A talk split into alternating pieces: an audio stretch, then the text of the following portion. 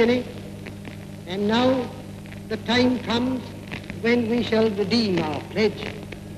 At the stroke of the midnight hour, when the world sleeps, India will awake to life and freedom.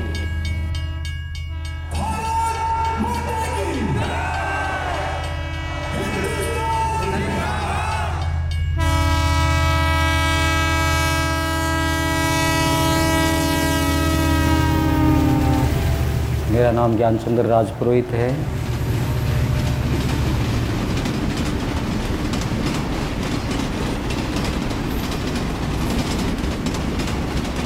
मैं मोहम्मद दाऊद। मेरा नाम Francis Martin. हमारा नाम नेमचंद गहलोत है। मेरा नाम है जवाहर મારું નામ Hansaben Hiralal Katkodiya Ambabhai Hira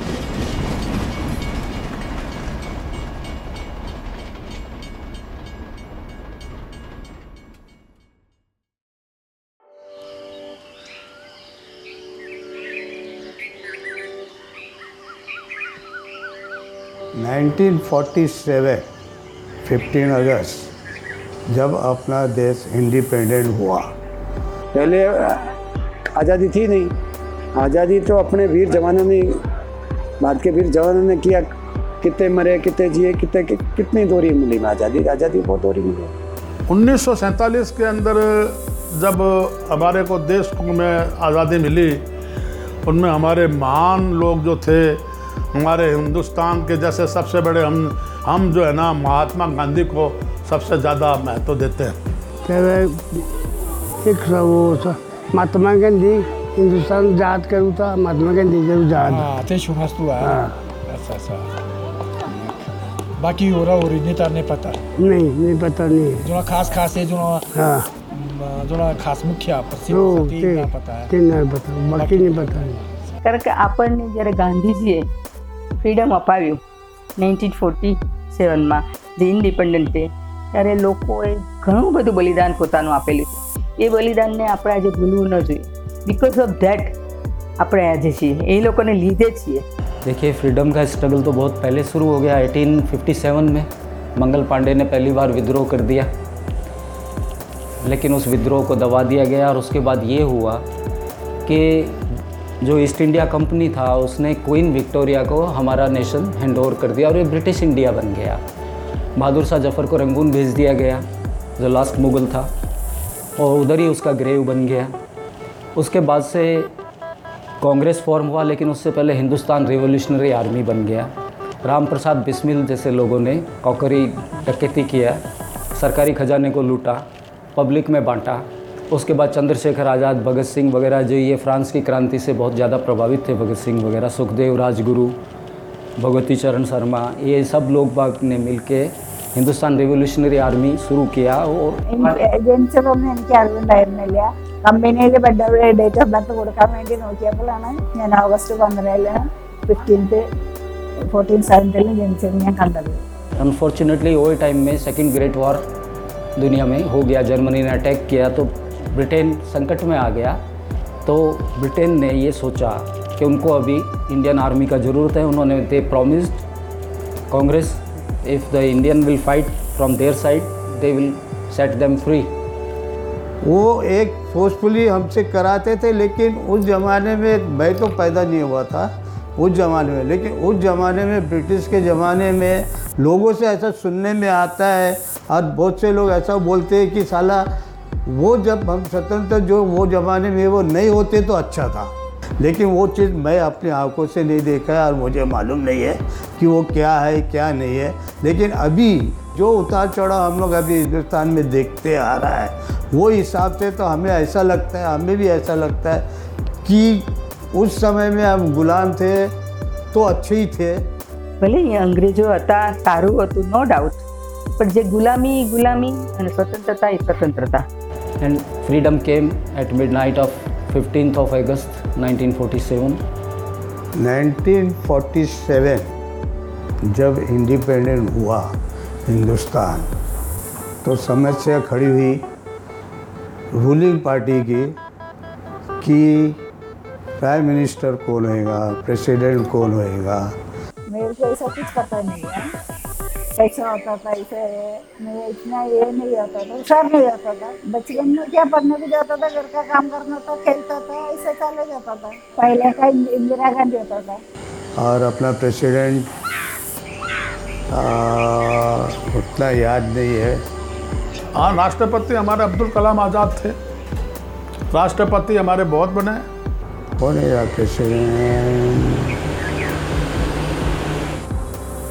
Rajendra Prasad જે રાજેન્દ્ર પ્રસાદ હતા એ જુદી જ માટીના હતા અને એને દેશને માટે કંઈક કરવું હતું અને આ જવાહરલાલ નહેરુ જે શું છે બ્રાહ્મણ અને એકચ્યુઅલી એ લોકો ધનવાન કુટુંબમાંથી આગળ આવ્યા હતા એટલે પોતાની મોનોપોલી ચલાવતા હતા that is the main thing there કે ત્યાં આગળ એમને નહોતું ચાલતું ગાંધીજીનું કે નહોતું ચાલતું વલ્લભભાઈ પટેલ ये सैंतालीस से लेके 2019 के बीच में ये बात इतना विकास हुआ कि सबके पास में सब सुविधाएं होते हुए भी वो सब बहुत गरीब हैं और वो सहायता चाहते हैं इन लोगों से और फ्रीडम का कुंडली जो बना वो बहुत थोड़ा सा क्रीप हो गया उसके लगन में राहु आने से या कम्युनलिज्म थोड़ा इंक्रीज हो गया और सिक्स हाउस में जुपिटर आने से ऐसा हुआ कि ये भारत की कुंडली के हिसाब से ये कभी बैंक करप्ट नहीं हो सकता પણ અત્યારે સાવ જુદું છે કારણ કે અત્યારે લોકો આવ્યા છે, જુદી માટીના આવેલા છે.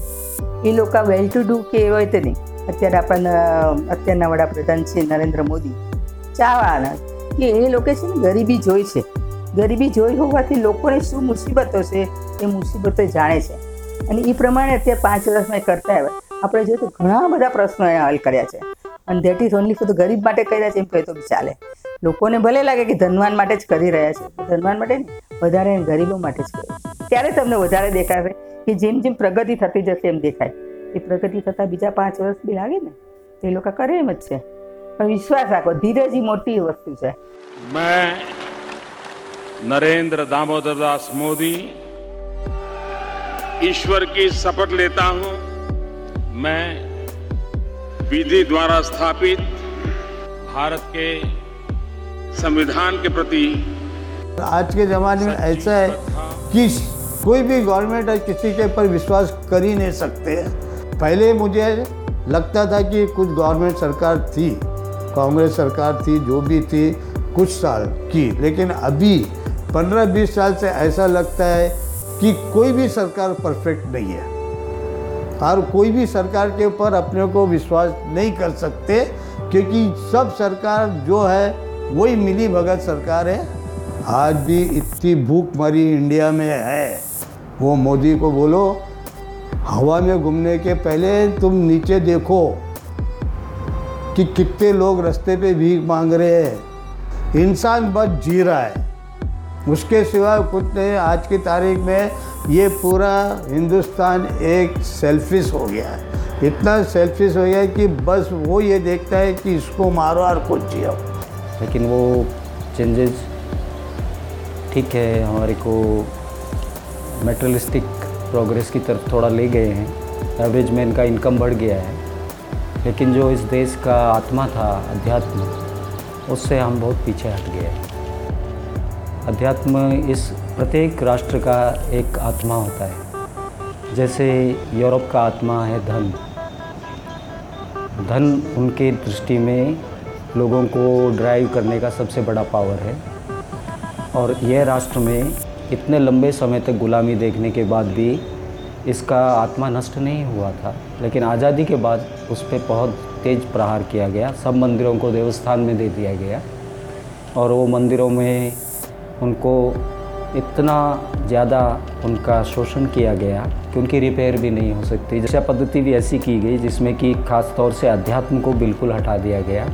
आज जो graduate post graduate post doctorate किए हुए लोगों को भी पता नहीं कि हमारा वेद कैसा है, कि बहुत सौ ने तो शक्ल भी नहीं देखा। फिर वो वेदों को सरलीकरण करके जो पुराण बनाए गए, वो भी उन्होंने नहीं पढ़े। जो ज्ञान कांड है, उपनिषद, उनका किसी को ज्ञान नहीं, यानी स्वयं के बारे में कोई ज्ञान नहीं, दुनिया की सूचनाएँ उनके पास बहुत आई, ये शिक्षा पद्धति बन गई। अब इस शिक्षा पद्धति में व्यक्ति अपने आप को पहचानना भूल गया। समस्त प्रकार की इस जगत की दौड़ इसलिए है कि वह सुखी रहे। जीव का स्वभाव है सुखी रहना। क्योंकि चेतना का अंत नहीं, देह का अंत है। जो संयुक्त परिवार थे, वसुदेव कुटुंबकम की तो बात छोड़ दी संयु- संयुक्त परिवार भी टूट गए। सब व्यक्तिगत हो गया आत्म केंद्रित हो गया। ऐसा हो जाने से व्यक्ति अपने आप में अकेला हो गया, लेकिन अपनी आत्मा से अनभिज्ञ हो गया मनुष्य में मानस है, वो प्रकृति का सबसे श्रेष्ठ कृति है। और मनुष्य में जब तक मनुष्यता ना हो को एग्जिस्टेंस की भावना ना हो, तब तक कोई राष्ट्र का भला नहीं हो सकता। जिस तरह से अभी हमारे यहाँ पे को एग्जिस्टेंस की भावना ख़त्म हो रहा है। कास्ट एंड क्रीड को आप ऊपर ले जाने का बात हो रहा है। धर्म अलग अलग धर्म के लोग अपना अपना अधिकार चाहते हैं सब एकजुट हो गए हैं तो सब अलग अलग अलग अलग भागों में बंट गए हैं उससे एक राष्ट्र के बारे में कोई चिंता नहीं करेगा एक एमएलए अपनी कॉन्स्टिट्यूंसी की चिंता करेगा एक सरपंच अपने कॉन्स्टिट्यूंसी की चिंता करेगा एक एमपी अपने कॉन्स्टिट्यूंसी की तो फिर नेशन की चिंता कौन करेगा खाली प्राइम मिनिस्टर या प्रेसिडेंट प्रेसिडेंट तो कुछ करने से रहा સમય પાસ કરવા માટેનું સાધન સારામાં સારું હોય તો એ પુસ્તકો છે અને પુસ્તકો એ તમારા બેસ્ટ ફ્રેન્ડ છે તમે એકલા હોય તો બી કોઈ વ્યક્તિની તમને જરૂર નથી પડતી અને જો બહુ શોખ હોય તમે લાંબો સમય એમાં કાઢી નાખો છો किताबें पढ़ने का ना तो मेरे को स- समय मिलता था मैं तो चौबीस घंटा अड़तालीस घंटा में धंधा चाहता हूँ रात को सोता हूँ तो भी मन मन में मैं कविता बना लेता हूँ साहित्यकार हूँ मेरा इच्छा रहती है कविता आपके उसके बारे में बना दूँ माँ के बारे में बेटी के बारे में किसी के बारे में बना दूँ जिधर तक बुक्स का सवाल है, मैं साइंस मैथमेटिक्स का स्टूडेंट था तो पहले तो उसके किताब पढ़ा, उसके बाद में ऑटोबायोग्राफी सबसे पहले मेरा प्रेफरेंस था। तो उसमें मैंने ऑलमोस्ट बहुत बड़े बड़े लोगों का लेफ्टिस्ट लोगों का भी ऑटोबायोग्राफी स्टालिन वगैरह का ये भी पढ़ा हिटलर के बारे में पढ़ा मुसोलिनी के बारे में बहुत थोड़ा, किंतु चर्चिल के बारे में पढ़ा, उसका काफ़ी वॉल्यूम पढ़ा। फिर ज़्यादा मैं जितने उपनिषद थे वो पढ़ा। वेदों को पढ़ा, पुराणों को पढ़ा। दर्शन शास्त्र में मेरा रुचि हो गया तो उनको पढ़ा। लेकिन वो टाइम में जो जर्नल आते थे न्यूज़पेपर आते थे, उनमें थोड़ा कम रुचि था। मैं ये जानना चाहता था कि आखिर ये सब जो अब चल रहा है, उसका गोल क्या है?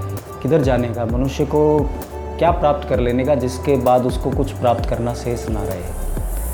तो ये जो कैस था, उसका सॉल्यूशन तो उपनिषद में ही मिल सकता था। मैं ज़्यादातर जो है ना अपने ये एक्शन फोटोग्राफी की किताबें वगैरह देखता रहता हूँ। अभी मेरा जो मनोरंजन का चीज़ है वो मैं बताता हूँ कि मुझे पिक्चर देखने का, गाना सुनने का और ये हीरो बनने का ये बहुत शौक था मेरे को। और जिस वक्त मैं नागपुर में पढ़ाई करता था तो हम लोग पढ़ाई के समय में हम लोग स्कूल में थे तो स्कूल में भी हम लोग जब सातवीं, आठवीं कक्षा में पढ़ते थे तो हम लोग स्कूल बम करके हम लोग पिक्चर देखने जाते थे। यहाँ चार पाँच दोस्त मिलते थे।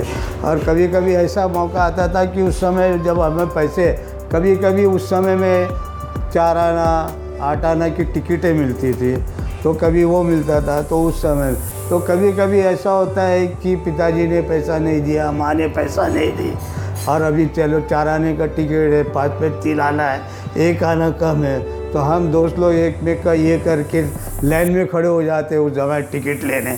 और लाइन में खड़े होकर जब टिकट लेते साला एक आना कम है क्या? तो बाजू वाले के सामने नाटक है, अरे पैसा गिर गया, एक आना कहाँ गिर गया? यार ये वो करके फिर। बाजू वाले से हम लोग बेसा बन के एक आना मांगते हैं। टिकट लेके हम लोग पिक्चर देखते हैं। ये सब यानी उस ज़माने में पढ़ाई से लेके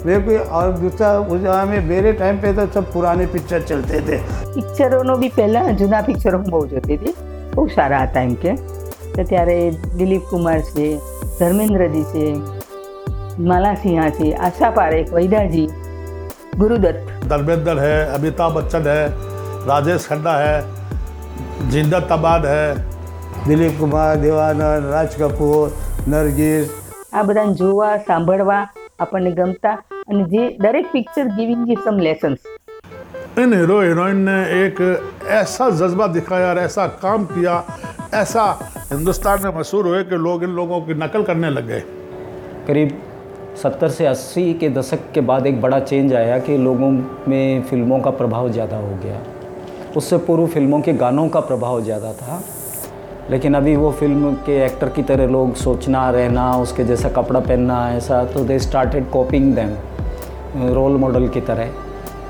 लेकिन बाद में फिर उनको लगा कि ऐसा ठीक नहीं है तो वो अपने काम में भी लग गया। भाई गाना बिल्कुल सुनने तो वो टाइम रेडियो नहीं है टीवी नहीं है कुछ नहीं। है हम लोग ऐसा पक्का दिन काम करेगा पढ़ाई करेगा वही ऐसा ही चलता था। आजकल कैसा नहीं है सब बच्चे लोग को टीवी है सब कुछ है। अपने घर में ऐसा कुछ नहीं होता। एक ज़माने जब मैं बॉम्बे आया तो मेरे को सर पे भूत सवार हो गया कि मैं फ़िल्म इंडस्ट्री में जाऊँगा। और वो भूत सवार मुझे ऐसा हुआ कि मैं कईयों बार राजश्री प्रोडक्शन में जा जा के मैंने मेरे फ़ोटो डाला है, सब कुछ डाला है। फिर एक हमारा अजंता प्रोटेक्शन जिसमें सुनील दत्त।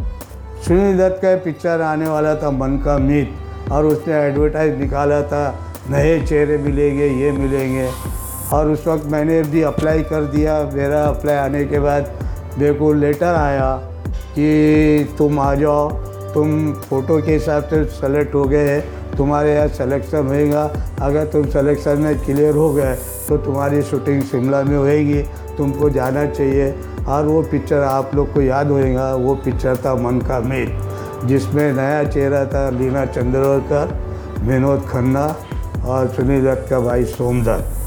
जो विनोद खन्ना का रोल था, उसके लिए मुझे सेलेक्ट किया गया था। और उस समय में ये जो फॉर्म थे, उसमें पिताजी का साइन माँगता था। तो मैंने ले जा के पिताजी के हाथ में दिया। मतलब मेरे को ऐसा पिक्चर में शूटिंग का चांस आ रहा है तो आप मुझे साइन करके देंगे क्या? तो उन्होंने मेरा पेपर फेंक दिया। ये सब ज़रूरत नहीं आठ सौ रुपये, नौ सौ रुपये कमा रहे हो, ये सब है, कोई ज़रूरत नहीं करके। तो ये एक मेरा बैड लक था। આજના તો ગીતો જે હોય છે એમાં કાંઈ ખબર નથી પડતી સંગીત જ એટલું બધું હોય છે શું શબ્દ હોય છે એ બી કાંઈ ખબર નથી એટલે આજના તો નથી મને એક્ટરોની ખબર કે નથી કોઈ પિક્ચરોની ખબર પણ જોતી જ નથી और जो भी है पुराने वाले गानों के तो मुकाबला नहीं है अब तो सीन देखो कपड़े ही पूरे नहीं है जो काम पाँच मीटर में होता है वो एक डेढ़ मीटर में हो जाता है पोशाक फैशन आ गई फैशन अब तो फ़ैशन के पीछे दौड़ दौड़ रहे हैं। और देखा देखी सब में हो गई सैंतालीस के बाद से लेके अब तक जो परिवर्तन आए हैं उसमें सबसे बड़ा परिवर्तन तो ये है कि कोई भी किसी के सामने no one wants to put his heart open to anybody everyone became some little bit politician what they think they never speak they speak they never do अच्छा धर्म कौन कौन सा हमारा धर्म? हिंदू धर्म ना ना हिंदू धर्म और धर्म ने अपनाया है? नहीं नहीं और किसी बनाना अच्छा गुरान जात जूत ये वो कणा कणा के लोग करो और। ठीक कह रहा हूँ था नहीं ओके जातनिया थी कौन रो की नहीं अगर वो जाती आई नहीं। ठाकुर के लाए। ठाकुर है। अच्छा कोई मुसलमान नहीं कोई किसी नहीं नहीं कोई नहीं कोई नहीं। नहीं पूरे गाँव में। कोई नहीं अगर कोई। तो हम लोग हज पढ़ने के लिए वहाँ पर जब जाते थे तो धार्मिक का नाम जो आपने लिया इतना बेहतरीन और इतना लाजवाब लिया है हमारे जो है वहाँ चालीस नमाजें हम अदा करते हैं। हुजूर अक्रम अलैहि वसल्लम के रोज़े पर जाकर के हम नमाज़ पढ़ते हैं। तो वहाँ पर जाके मदीने के आका मोल्ला ताजदार मदीना कमनी वाले, बुराक वाले, मुस्तफ़ा सल्लल्लाहु अलैहि वसल्लम, या रसूलुल्लाह। गौस पाक, गौस जिलानी, अब्दुल कादर जिलानी, इमाम अली मकाम, इमाम हसन हुसैन अलैहिस्सलाम हज़रत अली शेर खुदा, माए फातमा, बीबी आफत जमाल गरीब नमाज़ हिंद के राजा खाजा वक्तावर काकी रहमत निज़ामुद्दीन ओलिया मेरे पीर मेहताब साहब बाबा ये मेरे पीर, अपने पीर, जैसे हमारे हमारे आपके में गुरु होते हैं, गुरु होते हैं उनके, उनको नाम लेते हैं मेरे पीर हैदर अली शाह। तो ये मेरे पीर थे। तो मैं दुआ कैसे करता था? इन लोगों के नाम लेकर के अल्लाह ताला हमारे हिंदुस्तान को कामयाब बना, हमारा हिंदुस्तान का नाम रोशन हो। देखिए, मैं धार्मिक हूँ रिलीजियस नहीं हूँ। धर्म का सही ट्रांसलेशन रिलीजन नहीं है। रिलीजन ये अंग्रेज़ी शब्द है, धर्म जीवन शैली का नाम है।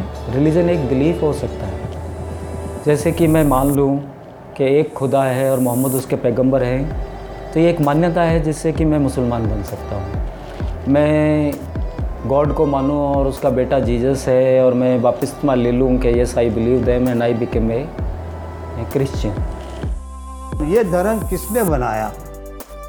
देखो, मैं पैदा हुआ एज ए क्रिश्चियन फैमिली में। कि माँ बाप हमारे कैथलिक के क्रिश्चियन है तो मैं भी क्रिश्चियन बन के आया है और मैं अपने जीजस को मानता हूँ। लेकिन मेरे क्रिश्चियनिटी में भी ऐसे बहुत टाइप के क्रिश्चियनिटी है। एक है रोमन कैथलिक है एक प्रोटेस्टेंट है, फिर ऐसे वो क्राइस्ट कैथलिक, ये कैथलिक, वो बहुत से कैथलिक ऐसे क्रिश्चियन जो बने हुए हैं, जिसको मैं मानता नहीं है। मैं सिर्फ़ एक ही चीज़ को मानता है, वो है रोमन कैथलिक। और रोमन कैथलिक में मैं मानता हूँ, जो हमारे जीजस, उसकी माँ मरियम, जो है। मैं ये जो चीज़ को मानता, आजकल बहुत चल रहा है। हर जगहों पे प्रोपोगंडा चल रहा है प्रीचेस चल रहे हैं मेरिकल्स हो रहे हैं, सब कुछ हो रहे हैं। लोग जा रहे हैं नृत्य कर रहे होते होंगे मुझे उसमें कोई ये नहीं शक नहीं है। मेरा व्यू ये है कि मेरा एक ही भगवान है, वो है जीजस और मैं उसको ही मानता है। यहाँ तक कि मैं चर्च में भी जाता हूँ ये जाता हूँ तो मैं मेरे प्रिस्ट के पास भी, हमारे इसमें कन्फेशन करके होता है। यानी तुमने जो भी पाप किया, उसको कन्फेस करो। लेकिन मैं बोला, एक इंसान को, इंसान के सामने क्या कन्फेस करना? वो भी एक है, क्या दुनिया में ऐसा कौन सा इंसान है जो बताओ जिसने पाप नहीं किया होगा? मैं एग्री करता हूँ जीसस को डायरेक्ट बोलो। उसने मेरे को बोला है, मांगो, तुम्हें दिया जाएगा, खटखटाओ, तुम्हारे लिए खोल दिया जाएगा। वो एक है जिसको मैं जानता हूँ और जिससे मैं माँगता हूँ जिसको બોલતા હું ધાર્મિક હોવું એટલે શું કે તમારે ભગવાનમાં શ્રદ્ધા રાખવી જોઈએ એની માટે સતત એની પાછળ બેસવું એની સામે કલાકો કાઢવા એમાં હું માનતી નથી હું ધર્મ શું કહે છે તમને કે તમે બીજાને મદદ કરો બીજાને આગળ લાવો જે તમારી આજુબાજુ જરૂરિયાતવાળા માણસો છો એને તમે મદદ કરો એને ધર્મ કહો પણ એક બાજુ મંદિરમાં બેસીને એક કલાક એની પાસે પૂજા પાઠ કરો એમાં હું જરા બી માનતી નથી એ ધર્મ ગમે છે, એક શક્તિ છે એ શક્તિ જ આપણું રક્ષણ કરે છે. તમે કોઈને બી એકને માનો અને એને જ પકડી રાખો. અને એને માટે તમે ગમે ત્યારે વધી શકો છો.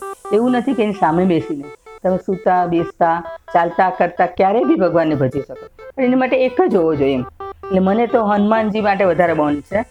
અને હનુમાનજી એમના હાજરા હજુ છે. પણ એની માટે એના મંદિરમાં જાઓ, એને તેલ ચડાવો, એ બધામાં હું ન માનું. लेकिन धर्म वास्तव में जैसे अग्नि का धर्म है, ऊपर की ओर उठना। आप कभी भी आग जलाइए तो ऊपर की ओर उठेगी। जैसे जल का सहज धर्म है, नीचे की ओर बहना। तो जो उसका अपना सहज जो एटीट्यूड है बेंट ऑफ़ माइंड है टेंडियल टेंडेंसी है, वो जल का नीचे की ओर जाना है, वो उसका जल का सहज धर्म है। और जैसे हवा का सहज धर्म है, हर समय चलते रहना। धर्म उसको बोलते हैं जो आपके सहजता के साथ आपसे प्रस्फुटित होता है।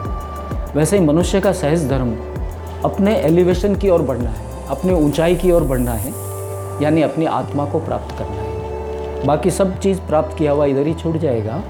जो आत्म प्राप्ति है वो आप कभी खो नहीं सकते। परमात्मा प्राप्ति, आत्म प्राप्ति को आप नहीं खो सकते। बाकी कोई भी प्राप्ति आपकी किसी भी क्षण छूट सकती है। देखो, धार्मिक तो है हम। बाकी मेरा विचार यही रहता है हर टाइम कि मन में जो है ना आत्मा शुद्ध होनी चाहिए गंगा के गंगा के अंदर नहाने से अंदर वाला मैल नहीं अंदर वाला मैल साफ करना जरूरी होता है अगरबत्ती करूं भगवान के पास कि आज मेरे को इतना फायदा होना चाहिए इतना फायदा ये तो मेरा लालच स्वार्थ है धार्मिक हो या ना हो पहले ये मिल का मैल સાફ હોના चाहिए मेरा सिद्धांत ये है આપણે જોવા જઈએ તો બધા ધર્મોના લોકો અહીંયા ઘરે છે દરેકે દરેક એક કે? દરેક જુઓ તો નવરાત્રા ઉજવાય છે, ગણપતિનું ઉજવાય છે, ક્રિસમસ ઉજવાય છે. એટલે એનો અર્થ શું છે કે દેશ દરેક જાતિને માને છે, દરેક. પણ એની માટે શું છે કે જ્યારે ઝઘડાઓ થાય છે કે અમે આ છીએ, અમે આમાં આરતી કરે છે, ઓલું કરે, ત્યારે કોઈને એકબીજાને રોકવા ન જોઈએ. રોકાતા નથી. એટલે મસ્જિદ બી કરે છે દોડ પર કરવા દે છે તો દેશમાં આપણે ઉમંગથી કામ લેવું જોઈએ ઉમંગથી લોકોએ ભાગ લેવો જોઈએ. મારું, તારું, મુસ્લિમ, હિન્દુ, મુસલમાન એવું ન હોવું જોઈએ. દરેક બધા ભાઈચારાની રીતે જ રહેવું જોઈએ તો જ આપણે આગળ આવી શકીએ અને ધીરે ધીરે એ આપણા નરેન્દ્ર મોદી કરી રહ્યા છે અને લોકો એકબીજાને સાથ આપી રહ્યા છે અત્યારે આપણે જોઈએ છે મુસલમાનો બી આપણને એટલો સાથ આપી રહ્યા છે બરાબર ને अभी ये सब सो- सोचना चाहिए लोगों को राम मंदिर बनाओ मस्जिद तोड़ो चर्च तोड़ो ये बनाओ वो बना अरे ये राम लक्ष्मण कौन है जीसस क्राइस्ट कौन है अल्लाह कौन है ये कौन है, ये सब है। ये तो डिस्ट्री करता है, एक ही है दुनिया में, एक ही डिस्ट्री करता है जिसने दुनिया बनाया है। और दुनिया बनाया, और ये दुनिया उसने बनाया, बना के तुम्हारे हाथ में सौंप दिया। उस दुनिया को तुमने तीन चार भागों में बांट डाला। भगवान तो एक ही है ना। उन्हें ये पता नहीं होता मनुष्य जीवन का उद्देश्य क्या है। धर्म, अर्थ, काम और मोक्ष, ये चार पुरुषार्थ हैं। इनको पूरा कर लेना। तो उसके लिए यदि वो श्रम नहीं करेगा कार्य नहीं करेगा तो वो इनमें से किसी पुरुषार्थ को पूरा नहीं कर पाएगा। केवल अपना देह पोषण करेगा अपना परिवार की वृद्धि कर सकता है। मैं विनती करता हूँ आप लोगों से सबसे कि ये रिलीजियन का झगड़ा छोड़ दो। अगर अपने को हिंदुस्तान को सुरक्षित रखना है तो। खुद भला सारी दुनिया भली हम अगर ईमानदारी के साथ काम करें, जैसे मैं हूँ, मैं अगर काम कर, आगे करूँगा तो मैं मैं पैसे के लालच में काम करूँगा तो मुझे पैसे का लालच में आगे जा कर के काम नहीं करना है तो मैं वो क्राइम भी नहीं होगा। मैं अगर अच्छा रहूँगा, हर आदमी अच्छा रहेगा तो आगे जा कर के वो जो, उसको जो लालच देते हैं, ये करो, वो करो ऐसा करो, वैसा करो। अगर मैं चाहता हूँ, मैं खुद अपनी पर्सनल बात बताऊँ तो मैं अगर चाहूँ तो मैं उसको अपने खा, अपना जो कमाता हूँ, उसमें मेरे अपनी रोटी, जो कि बहुत बढ़िया है आगे मैं इसलिए मैं क्राइम करूँगा ही नहीं तो दूसरा बंदा भी मेरा साथी भी लोग भी क्राइम नहीं करेंगे। आज मेरी ज़िंदगी के 72 इयर्स मैं कोई ऐसा इतना सच्ची और इतना पवित्र इंसान नहीं हूँ। मैंने भी बहुत पाप किया है बहुत कुछ किया है। इतने दंगे प्रसाद इतना क्या क्या मारा मारी सब कुछ किया है मैं। लेकिन मैंने सिर्फ़ उस पर विश्वास रखा। आदेश नहीं ખરેખર હોનેસ્ટલી કહું છું કારણ કે મેં સર્વિસ બી કરેલી છે ઇન્કમ ટેક્સમાં તો ક્રાઇમ આપવાનું કે લેવાનું ક્યારે બને જ નહીં. સ્ટાફ કરતા હોય તો બી ઘણી વાર, એ લોકોને ખબર હોય કે આ મેડમ આગળ ક્યાંય બી ચાલશે નહીં આપણે. મેડમ પોતે બી નથી ઓલું કરતા તો એ બી તો અને અમારા ઘરમાં મારા પિતાજી મેં તમને પહેલાં કહ્યું, એ પ્રમાણે એ બી ગવર્મેન્ટ સર્વન્ટ હતા. એટલે અમારા લોકોના લોહીમાં એમ જ છે કે ક્રાઇમ વસ્તુ હોવી ન જોઈએ. That is the best thing for the country બદલાવ તો नियुक्त जो है आदमी की इंसानियत है ना, ये बदलनी चाहिए। मन का लोभी नहीं होना चाहिए, साफ़ दिल का होना चाहिए और अपनी मेहनत, परिश्रम खुद की होनी चाहिए। खून पसीना बहा के, वो पैसा ही अगर आप किसी को खिलाओगे, उसका अन्न खिलाओगे किसी को तो वो उसकी भी मन ऐसे ही हो जाता है। और लूट खसोट के करके, ठगी करके कमाया हुआ, ना तो उसके काम का है। तो मन को राज़ी कर लो। एक बार वो पैसे वाले भी मर जाएगा। बाकी उसके बच्चे भी ऐसे हो जाएँगे। ऐसे जैसा देखेगा, जैसा अन्न वैसा मन, जैसा पानी वैसी वाणी। आगे से आगे यही है। पहले वाले डॉक्टर परमात्मा से डरता और मरीज़ की सेवा पूरी करता। और ये कारण हो कैसू मरीज़ कभी डॉक्टर भी लापरवाही सुखो नहीं मरता। अब वाला लापरवाही करे। अब जाते ही सबसे पहले उनका काम करें। पानी तो कुल को चढ़ा देसी। ग्लूकोज थोड़ी हो पानी। और अणुती सुइयाँ लगा देसी इंजेक्शन लगा दी। पेशाब रिचार्ज करे सी, खून रिचार्ज करे सी। अब मेरे पेट में दर्द है, वो और है जो निकाल दे, वो चिंता में पैसा सू और सू हैरान हो जैसी तो पहले में आज में ये फ़र्क है।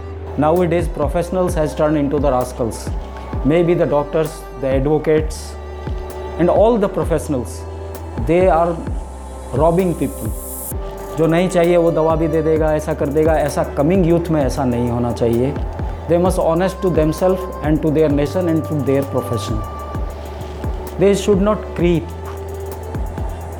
they must be stout enough to say they have got their own voice their own inning inner thoughts they should give safe to their own wills but by right means by not cheating anyone lastly सत्यमेव जयते ये बिल्कुल लेकिन ये उपनिषद से लिया गया जो मंत्र है सत्यमेव जयते ना अननाथ ये आधा लगाया गया हमारे राष्ट्र में ना और ना झूठ की जय नहीं होती अगला लाइन ये है ये उपनिषद से भी लिया लेकिन उसका आधा रख दिया सत्यमेव जयते અત્યારનો આપણો મુખ્ય પ્રશ્ન છે પોપ્યુલેશનનો વધારો જેને માટે હજી સુધી કાંઈ થયું નથી એના માટે કંઈ કાયદા કંઈ આવ્યું નથી તો એના માટે સ્ટ્રિક્ટ થઈ નરેન્દ્ર મોદીએ કંઈક કરવું જોઈએ કે જે પેલા ઇન્દિરા ગાંધીએ એ લોકોએ કર્યું હતું થોડુંક બી કાંઈ એને પ્રોત્સાહન આપો વધારે બાળકો હોય એ લોકોને તમે જરા પનિશમેન્ટ કરો જેને ઓછા હોય એને તમે પ્રોત્સાહન આપો અને કમ્પલસરી જેટલા વધારે બાળકો છે એને સૈનિકમાં લઈ જાઓ તમે તમારું લશ્કરનું સા- સાધન બનાવો વધારે વધારે पॉपुलेशन बढ़ जाने से मनुष्य बढ़ गए ऐसा नहीं होता है मनुष्य में मानस है, वो प्रकृति का सबसे श्रेष्ठ कृति है। और मनुष्य में जब तक मनुष्यता ना हो को एग्जिस्टेंस की भावना ना हो, तब तक कोई राष्ट्र का भला नहीं हो सकता। जो इधर का संस्कृति था, इधर का संस्कार था, वो धीरे धीरे ख़त्म हो गया। सोलह संस्कारों में से अभी हम अपने किसी पढ़े लिखे यंग बच्चे से पूछें, भाई, सोलह संस्कार क्या है? तो उसको पता नहीं।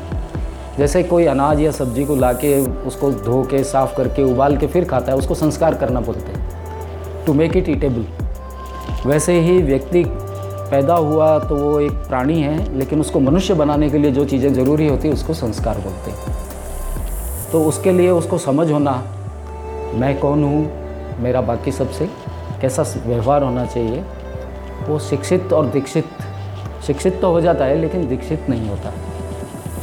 दीक्षा का मतलब होता है दीयते सहिति दीक्षा like an injection has been injected to you and you are now helpless it will work the medicine will work either it will change your mind or it will help your kidney or anything so shiksha like an oral medicine and diksha like an injection અમુક આપણે છે જે ઉત્પાદન તો જેટલું થવાનું છે એ જ થવાનું છે વરસાદ જેટલો આવવાનો છે એટલું જ આવવાનું પાણી મળવાનું છે એટલું જ મળવાનું છે બરાબર છે એને માટે આપણે કાંઈ નથી કરી શકતા તો મેઇન પ્રોબ્લેમ તો આપણો પોપ્યુલેશનનો જ છે કે પોપ્યુલેશન ઘણું ઓછું થવું જોઈએ જેને લીધે દેશ પોતાની રીતે સારી રીતે પ્રગતિ કરી શકે अब कटे गया बे लाठी वाला गांधी कटे गया बे चश्मे वाला गांधी कटे गया बे हुकुमचंद गांधी कटे गया बे करमचंद गांधी देश की हालत क्या है मांदी बिना इंटरेस्ट के कोई काम नहीं करने का ऐसा विचारधारा सबका हो गया जिसमें रिटर्न नहीं आ रहा है वो काम नहीं करने का लेकिन ऐसा नहीं देखते हैं कि जैसे एक कहावत है, आम का पेड़ दादा लगाता है तो उसका फल पोता खाता है। इतना लॉन्ग टर्म विजन हमारा नहीं हुआ। इंस्टेंट और इमीडिएट हमको क्या मिलता है, ऐसा सोच सब में खड़ा हो गया। सिर्फ़ लोग ऊपर वाले को मारते हैं, ऊपर वाले को। ऊपर वाले ने तो तुमको भेज दिया दुनिया में। तुमको करना है, कर्म, जो भी करना है। ऊपर वाले के ऊपर क्यों जोड़ते हो? वाले तो बेटा मैंने तेरे को दिया है, इतना बड़ा दिना दिया, तेरे को इंसान के रूप में पैदा किया, दुनिया में भेजा है, तुमको जानवर नहीं बनाया लेकिन आज की तारीख में इंसान जानवर से भी बदतर है। Okay the financial scenario is very much settled right now ने इंडस्ट्रियलिस्ट है, वो लोग बाग जीडीपी में ज़्यादा सहयोग कर रहा है इनडायरेक्ट डायरेक्ट टैक्सेस से 20 लाख करोड़ रुपया इस देश को मिलता है। अभी राहुल गांधी जी बोल रहे हैं कि तीन लाख साठ हज़ार करोड़ रुपया तो लोगों को मुफ़्त में बांट देंगे, पाँच करोड़ लोगों को। वे from that fund will come कुल हमारा 20 लाख 300 करोड़ रुपया डायरेक्ट और इनडायरेक्ट टैक्सेस से इस नेशन का इनकम है। और पूरा जीडीपी में 17-18 परसेंट एग्रीकल्चर का बात है। लेकिन 70 परसेंट लोग एग्रीकल्चर पर डिपेंड हैं they are getting subsidies subsidize everything diesel water electricity तो एक घर जिसमें 135 करोड़ लोग रहते हों, उसमें से 9 करोड़ लोग भी टैक्स ना देते हों। बाकी सब ले, लोग लेने में ही लगा हुआ हुआ है उनका मानस नहीं बदलेगा।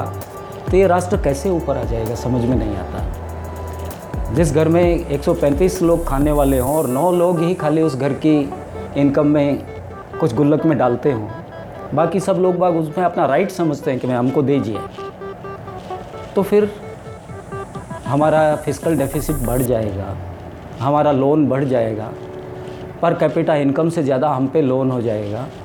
पैंतालीस हज़ार रुपये हर आदमी पे अभी भी लोन है, इतनी बड़ी पॉपुलेशन पे।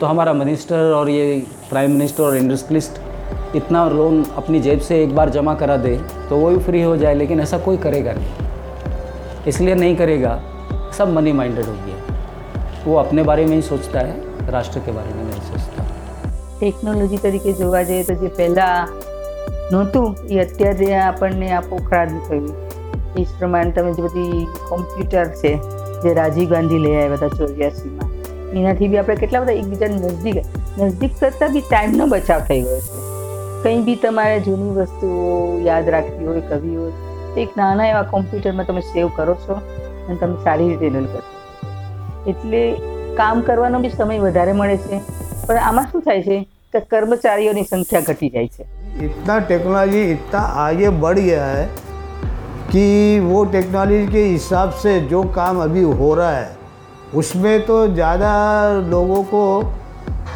वर्कर लोगों को ज़्यादा प्रॉब्लम होता है क्योंकि अभी एक एक कंप्यूटर एक ऐसी चीज़ आ गई है वो दस आदमी का काम एक अकेला कंप्यूटर कर लेता है। वो कंप्यूटर के हिसाब से अभी क्या बड़े बड़े फैक्ट्री बड़े बड़े कंपनियों में जब लोग जाते उस ज़माने में क्या होता था, एक काम को दस आदमी करते थे। वो दस आदमी की रोटी रोजी रहती थी। लेकिन आज की तारीख में क्या हो गया, ये टेक्नोलॉजी जब कंप्यूटर आ गया है वो दस आदमी का काम एक कंप्यूटर कर रहा है तो वो दस आदमी अभी बेकार घूम रहे हैं। माचिस को लाइटर खा गई। पोचा को वाइपर खा गया और तांगा घोड़ा टैक्सी खा गई तांगा घोड़ा को। बीकानेर में तांगा घोड़े चलते। ये टैक्सी खा गई कचौरी समझो को पिज़्ज़ा खा गया। एक दूसरे खाने लग रहे हैं। तो तो ये परिवर्तन तो आया। तो कहने का मतलब ये है कि आज की जो दुनिया के अंदर जो हम, जो जो घर बैठे बैठ करके जो हिंदुस्तान से बाहर हैं, हम आमने सामने एक दूसरे से बात करते हैं।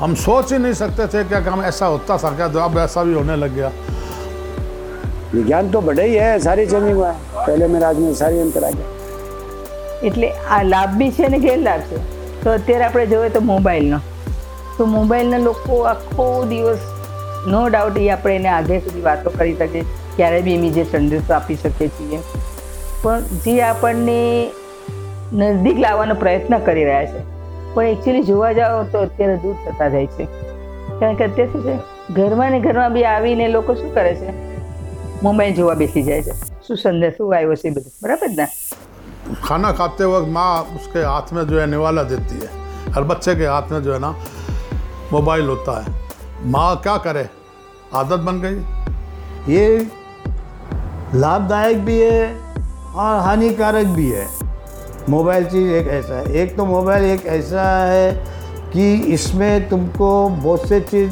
सीखने लायक मिलेंगे लेकिन बहुत से चीज़ इन्होंने ऐसा दे दिया गया है जिससे कि बच्चे बिगड़ रहे हैं। पहले के बच्चे लोग माँ बाप का सुन की थोड़ा पढ़ाई में भी थोड़ा ख्याल करता था आजकल के बच्चे लोग का दिन मोबाइल है। वही क्या चीज़ है। Mobile mobile mobile. युवा ही तो भविष्य है इस देश का। जो हमारा फ्यूचर है, वो अभी जो जवान लोग हैं, वो हमारे देश का भविष्य है। तो भविष्य के लिए ही प्रयास करना पड़ता है। हर आदमी अपने सुंदर भविष्य के बारे में ही प्रयास करता है। तो युवा के लिए ऐसा कि they must be very strong by all the means physically mentally socially financially and democratically they must be democrat real democrat real democrat का मतलब है पूरे ब्रह्मांड के अस्तित्व और उसके समग्र विकास के बारे में सोचना और करने की तरफ़ जाना। जैसे कि एनवायरमेंटल पॉल्यूशन अभी घटाना या स्वच्छ भारत जैसा अभियान ये अभी चलता है तो किधर भी मानसिक और ये वैचारिक अस्वच्छता ना आए आपस में। एकदम क्लियर विजन रहे क्लियर थॉट रहे बस वो पॉल्यूटेड ना हो। हमारा एनवायरनमेंट भी पोल्यूटेड ना हो उनका हेल्थ भी कहीं से पोल्यूटेड ना हो उनका आर्थिक सुचिता हो उनके पास में अनअर्न वेल्थ ना हो वो उसकी कभी इच्छा ना करें वो इतने मजबूत हों कि जितना उनको चाहिए उससे ज़्यादा कमा के दूसरों को दे सके जैसे Warren Buffett big investor, the old man. But we want 100,000 Warren Buffetts in India for coming youth generation. આજના જનરેશનને અને યુથને હું ખાસ મેસેજ આપવા માગું છું કે તમે લોકો બહુ જ મહેનતુ છો. કામ કરવામાં આગળ પડતા છો, બુદ્ધિશાળી છો, બહુ સરસ છે. પણ દેશને કેમ મદદરૂપ થવું એ તમારા હાથમાં છે. અને તમારા લોકો એને માટે શું કરવું જોઈએ? કે પહેલાં તમે કહ્યું પ્રમાણે પોપ્યુલેશનમાં ઘટાડો કરવો જોઈએ. લોકોને માટે જીવો એવું લાગવું જોઈએ. સતત પૈસા પાછળ ન રહો. કુટુંબને સમય આપો, લોકોને સમય આપો. થોડું ઘણું સમાજને સમય આપો કારણ કે સમાજ જ તમને આગળ લાવ્યો છે આગળ લાવવામાં સમાજ મુખ્ય ભાગ ભજવે છે કુટુંબ વધારે ભાગ ભજવે છે તો તમે તમારા માતા પિતાને સમય આપો તમારા સમાજને સમય આપો સતત કામ પાછળ ન રહ્યો અને સતત તમારા મોબાઈલ પાછળ ન રહો हाँ तू बोल वो दारू भी नहीं होती पीऊ हाँ भंग भी नहीं होती पी बस पढ़े लिखे अच्छे लोग बस हो रहना बस आज के जनरेशन को मैं ये बताना चाहता हूँ कि जो बहत्तर साल से जो मैं दुनिया देखते आ रहा है, वो हिसाब से और आज की जनरेशन के हिसाब से मैं एक तो पहला माँ बाप की इज़्ज़त करो माँ बाप का ध्यान दो, अपने पूर्वजनों के बारे में सोचो, क्योंकि मैंने बहुत जगह ऐसा मार्क किया है। बाप, माँ ऐसे पड़े रहते हैं, उनको ले जाके आश्रम में छोड़ देते हैं। उनकी सेवा नहीं करते, कुछ नहीं करते सबसे बड़ा चीज़ उनका आशीर्वाद लो। उनकी सेवा करो तो तुम्हारा भविष्य बहुत उज्जवल होएगा। इसलिए यूथ के लिए तो ये मैसेज है। Try to know who you are try meditate on your own self at least for half an hour daily and if you enhance this period you will be quite bright in every sphere and every work of your life that's it हंस हंस कर बतलाओ सबने। क्यों बांधो हो बैर? हंस हंस करो, कर, करो बातें प्रेम सु। सबसू राखो हेत। चार दिनारो जीणो जग में जानो देर सवेर। एक आदम सु बणियो आदमी। सब अपना कुण गैर। सगला सुखी रहवे देसरा। सबरी मांगो खैर। क्यों बांधो हो बैर? चार दिनारो जीणो जग में जानो देर सवेर। आओ सगला रिल मिल पिया। प्रेम रस का प्याला प्रेम बना जीनो दोरो जीवन में घोर अंधेर चार दिन रो जीनो जग में जानो देर सबेर जय हिंद जय भारत। भारत माता की।